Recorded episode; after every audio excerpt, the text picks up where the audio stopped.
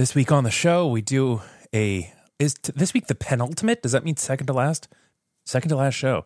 We do a lightning round Q and A. People are worried about my soul, talking about the fundamentalist church, things of that nature. So it's going to be fun. Here we go. Welcome to Doing the Best We Can. with Eddie Kaufholz. We, hope you enjoy the show. Oh gosh, it's nice to see you. Uh, yeah, welcome to doing the best we can with Eddie Kaufholz. If you are here at this point, you are among the faithful, and I am glad that you are sticking around to the end. The end, of course, is coming next week as we wrap up this show. But there's important stuff still yet to chat about. Most importantly, is trying to get to uh, as many of your questions as possible, which is what this whole show is going to be about today. It's going to be a whole Q and A show. Uh, I know in the last few months I have pivoted to that pretty strongly, and uh, and I love it. So I love getting to think about your questions, and uh, it ends up bringing up a lot for me to consider. So thank you for allowing me to think about your questions. Um, yeah, not much on the announcement side uh, outside of the fact that as we wrap up this show, uh, one thing that I would ask you to do is if you have any interest in whatever future projects, little surprise things, maybe even a little surprise newsletter here and there uh, that might drop, um, please go uh, into the show notes and subscribe. Excuse me, and subscribe uh, over at eddiekaufholz.com. You may not get much. You certainly won't get much, and it'll be very quiet for a while. But if you're interested in this and you want to know what's next, if anything is next, that's how you'll find out. Okay, the other thing too is thank you for listening today. That's all. that seemed like such an announcement for such a weird, odd lack of buildup. But I'm just, I'm grateful that you're here, and I'm grateful that we get to have this time together. So, with no further ado, let's dive into our first question and answer sesh. Sesh, Mm, short for session, no big.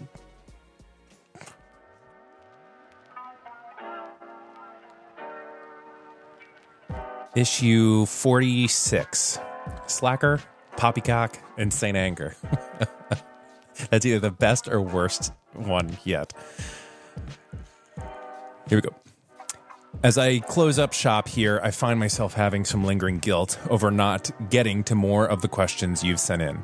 I mean, it's not like you're clamoring for my advice, but real people spent valuable time uh, crafting something very personal. So the least I can do is put it out there for all of us to consider together.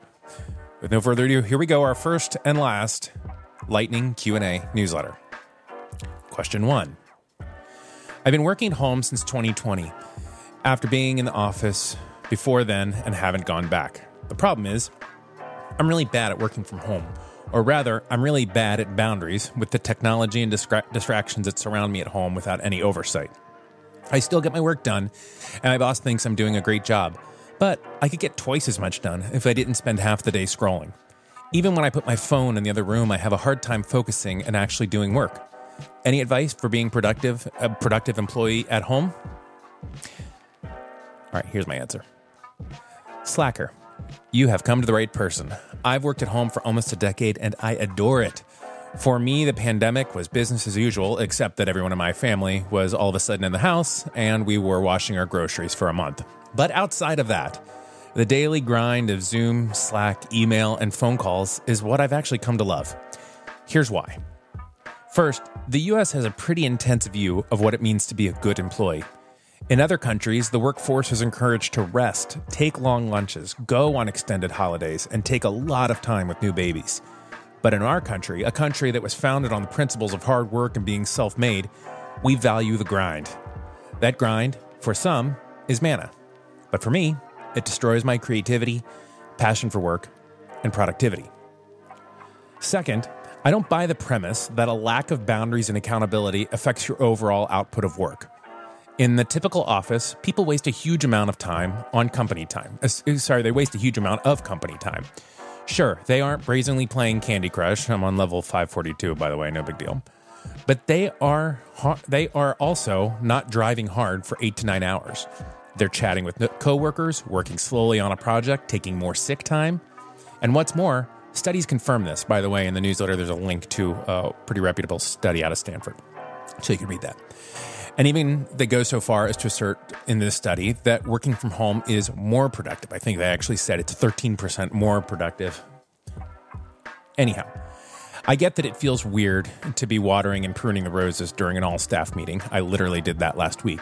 But maybe, just maybe, your difference of overall pace and pressure might result in higher productivity during the peak times. I know it does for me. All that being said, Slacker, here are a few questions I ask myself pretty regularly to keep my own work from uh, to keep my own work from home accountability. Gosh, I'm a mess reading today. I'm sorry. Here are the questions. Number 1, am I being ethical with my overall time? Even if that time looks different than someone in a traditional office setting. 2, are those who supervise me and have a personal stake in my success affirming my work? And 3, do I actually like this whole setup? If I can answer yes, honestly to myself to all of those questions, well, then it's a pretty good gig. Okay, here's the second question. Actually, this was a comment.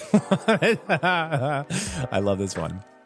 This TM that you talk about, are you not worried that this may be considered, quote, new age and could be harmful to your spiritual well being? By the way, TM is Transcendental Meditation. I wrote about it uh, last week or week before. Anyhow, uh, it could be uh, harmful to your spiritual well being as fortune tellers and mediums are.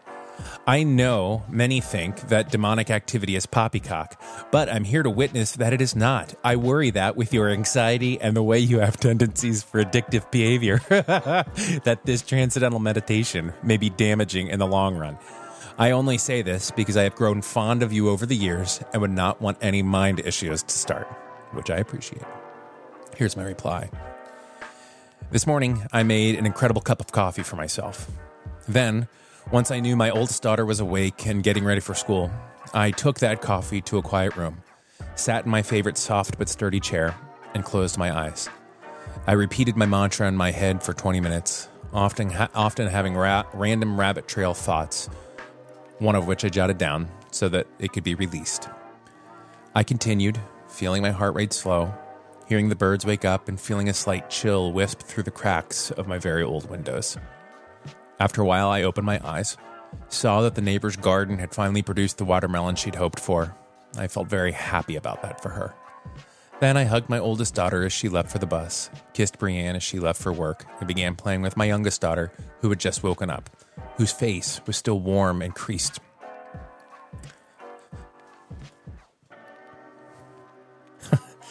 Ooh, a little emotional on that one, sorry. Whose face was still warm and creased from her pillow, and who wanted to joke and play with me before she started her day.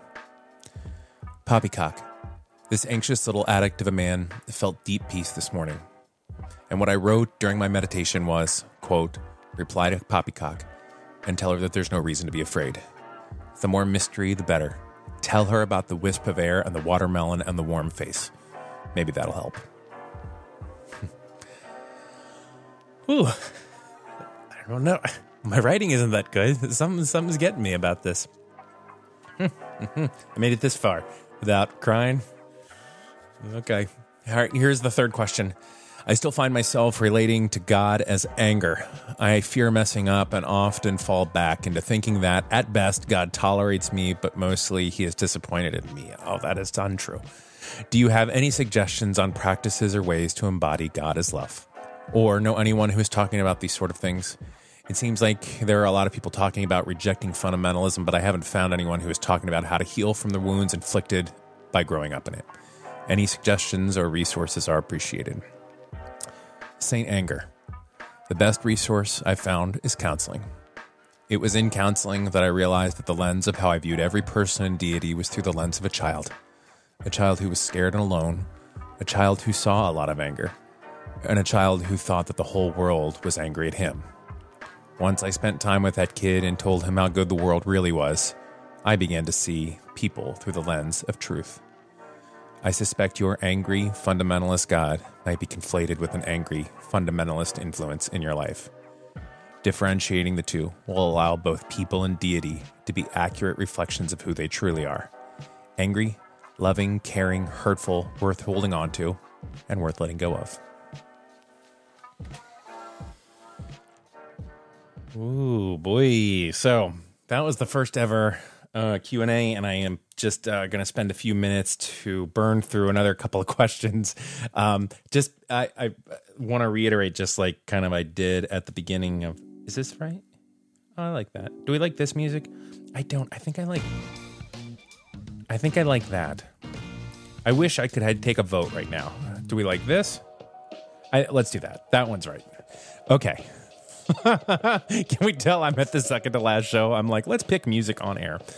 Okay. Uh, so for this free skate section, where we get to kind of do what we want, I am going to answer another few questions. These questions were certainly worth being answered in the newsletter, but somehow uh, the answer just wasn't coming out in writing as well as I thought I might be able to do it on a podcast. So here's the first question they wrote I love listening to your podcasts. Thank you. I'm a 50 uh, uh, I'm a 57 year old black female who retired after 32 years of teaching in January of 2020. Uh, this person then goes on to say some very nice things about the podcast I was on during that time called Annie and Eddie Keep Talking, etc. So my question, oh, and thank you. So my question, what advice do you have for me in the area of enjoying retirement? Should I plan to continue to play pickleball as much as possible? Yes, or do I need to set my sights on becoming a certified Enneagram coach and tap back into my love of teaching? I know you can't tell me exactly what to do here, but I look forward to and appreciate your thoughts. Thanks so much for the good you're putting out into the world. That's a very nice thing to say, especially coming from a person who taught for 32 years. That's actual good into the world. So I will say this. Um, I've been pondering this and have thought about retirement, especially as I get a little older. I'm 43. I've got plenty of years before I retire, but you start to think about like a little. Know, am I saving enough money? Could I ever? Could I retire? What I want retire to look like? And I think there are two things I think one is I do want to slow down. I do want to breathe. I do want to have the freedom to play pickleball and to read an entire book in a day. But at the same time, the concept of retiring and the concept of stopping doing things I care about seems impossible. I, I just don't feel like I dislike the world I get to live in enough to stop trying to figure out how to be a part of it. Um, I don't know what that'll look like. I don't know if I'll be volunteering as a, you know, somebody that works in a, you know, second grade classroom helping kids or hanging out. I don't know if that'll be coaching a sports team. I don't know if I, I don't know what that'll look like. I don't know. I don't know. But I do know that the concept of retirement, of throwing my feet up and doing nothing seems very unappealing. And I suspect, person who wrote in, that it is unappealing to you as well. I think the only thing that I would offer you, and I, the only thing I should offer you really is for me to be quiet and to listen to you because you are a 57 year old person who is retired after a long career.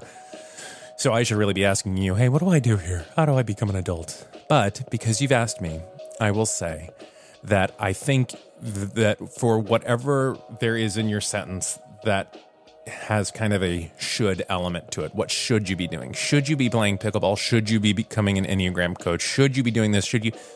I don't think you should be doing anything. I think you are allowed, and I think you have the freedom to take a moment and to take a breath and to see what's right today. And to know that you are, I know you're retired, but you're still only 57 years old. You've got a crazy amount of time left in this life. We hope, and we'll assume. And so I feel like maybe the real answer here is to turn down the pressure, if there is any, on what you feel like you should be doing and just go, what is right today? And might it be a little bit of both? Maybe in the morning you play pickleball with a friend. Maybe you maybe you have a steady game every Monday, Wednesday, and Friday. Maybe Tuesday afternoon. You stop and you do a little bit of writing and you start your Enneagram blog, right? Like it could be both things. But the days of having to do stuff because you've retired, because you had to earn a mortgage, and somehow you've been able to figure out how to not work and still have a roof over your head and food in your stomach, right? There's less that you have to do. And so you you don't you you get the opportunity to have less pressure. I do hope we get to learn from you though. Whatever that looks like. I hope that was helpful. Non-answer answer. I don't know. Okay, second question. I was wondering if you have any advice on moving with a two and a half year old and a four month old. Uh, I know the transition is going to be hard on them and us. We are moving from California back to Colorado. Wow, beautiful place to beautiful place. Uh, we have a great community in California, and I'm hoping to establish that in Colorado. Let me know if you have any tips on moving. Thanks so much. Um, Well, a very practical tip is I spent a lot of my life not paying anybody to help us move. And because I was, because I am strong, because I wanted to do it myself. And the first time I hired movers, it was the, I, Brie and I both said it was the best money we've ever spent in our life. So if you can, hire a mover. Because moving with a two and a half year old and a four month old, you were at 100% even if you just gently got in the car and had a lovely, comfortable drive from California to Colorado, it's 100%. You can't do anything more than that. That is a huge amount. So I would ask for help, even if you don't hire movers. That was such a bougie answer, but it was so practical. I had to say, like, I love movers. But um, I would ask for help. And I would ask for help um, to the point that it is, you, it feels a, a little bit uncomfortable your folks in California are going to want to send you off well, and they may not fully know how to. So ask them. Ask them to watch the kids for a weekend. Um, although you wrote this question a while ago, I'm, I'm afraid you've already moved and this is all pointless, but maybe it's helpful for someone else. Ask them for help. Ask your people around you. They want to send you off, and so they can. Um, the other thing, too, is when you get to Colorado, find any handhold you can for any kind of community I wouldn't spend six months trying to find the perfect whatever church. Just find a place right now. You can you can dial it in later, but find a place, anyone that looks nice. See if you can go to the little social thing afterwards. Just do anything you can to find a handhold. Um, because as I wrote in pair episode, I think two, when I talked about Emily and Amy, like there was pre handhold, and then there was these two women showing up at our door that changed the trajectory of our time here in Virginia pretty drastically. So, um, I would do everything you can to find a community and to not be too uh, picky about it. Um, I hope that was helpful. Yeah, I don't think you were going to be picky, but I know that for me, uh, perfection is the enemy. Oh, what's that phrase? Perfection is the enemy of good, something like that. I needed to just go the other way and go like, all right, these people might not be my best friend, but they're cool. We met at, you know, a soccer practice. Let's see what it's like to hang out. Okay. I hope the move goes or went okay. The last thing, uh, a pretty long question, so I'll just kind of get through the high points. This person uh, graduated December with a bachelor's in psychology um, in the hopes of becoming a counselor. They got waitlisted at a school, etc. Um, they would love to hear discuss the experience as a counselor. Uh, they did rightly say that they don't think I'm seeing clients anymore and haven't talked about it recently, uh, but wanted to know what I would feel comfortable sharing. Um, and they would like to know what I loved about it, what I learned, what I could have done differently, better, etc. So, and then they also said some nice things and wanted to know if I grew up uh, close to where they grew up. And I will say to only this person who wrote in the question, no one else is going to get this, but I had my 10th birthday at Seminole Lanes. So you were right. That's where I grew up. Okay. So let's talk about being a counselor real quick. So, um, being a counselor in some ways, oops, I just adjusted the microphone. Sorry about that. Being a counselor in some ways was uh, an awesome professional decision for me, and in some ways it wasn't. Here's what was awesome you get a front row seat to seeing people have pretty miraculous moments happen in their life. And um, it's hard to be a counselor, but it's not as hard as being a client. And so you get in there, you see patterns, you ask questions, you lean on your academic understanding of what's happening, you learn your family systems, you learn your type of counseling and your cognitive behavioral therapy, you learn all your stuff. And then you sit there and you ask the questions through that lens. And then you just get this phenomenal front row seat to watching them be the experts on themselves and wake up to some really important realities about their life. I mean, if you ask people who have been to counseling, they would all say that it was probably, well, if it was a successful counseling experience, they would say it was one of the most profound experiences of their life. I have gone through four, maybe five rounds of counseling where I like saw somebody from like start to finish and we all agreed to wrap up. So I've been in a lot of counseling and all of those moments have been groundbreaking for me and as a counselor, you get to sit there and watch it. That's the pro. Uh, the con is that it is a independent hustle to make a living. Uh, it is so no like you got to earn hours. You're not going to make much, you know, to get your licensure. It's a lot of hours. You're, you're going to have to spend a lot of hours making 50 bucks a client and you're going to think like oh 50 bucks times 40 clients in a week. You're never going to be able to have 40 clients. Can't handle it emotionally. You don't have the marketing to do all of that. Like it is hard to make a uh it, it, it is it is it is a business where you really have to either accept you that you're joining someone else's practice and they're taking a substantial cut or you are starting your own small business and fully leaning into the small business of it all, right? So you are fully marketing yourself. You are fully your own administrative person. You have no support. It's really hard. It's really hard. And so for me, I didn't love it enough to do all of that. I knew that counseling was a part of it and probably led to things like doing the best we can and marketing. When I work in marketing and communications, and so much of the work I do in marketing and communications is a direct result of what I learned in counseling. You're thinking about how people are thinking. Um, and translating that into selling them a, a, service, or in my case, a nonprofit organization. But uh, for right, so I didn't have it in me, but I have a lot of friends who definitely have it in them, and they have been they have found not only great freedom in terms of their job, but also in terms of uh, like financially. They have started their own thing. They have done the hustle. The clients are building. They gain a reputation.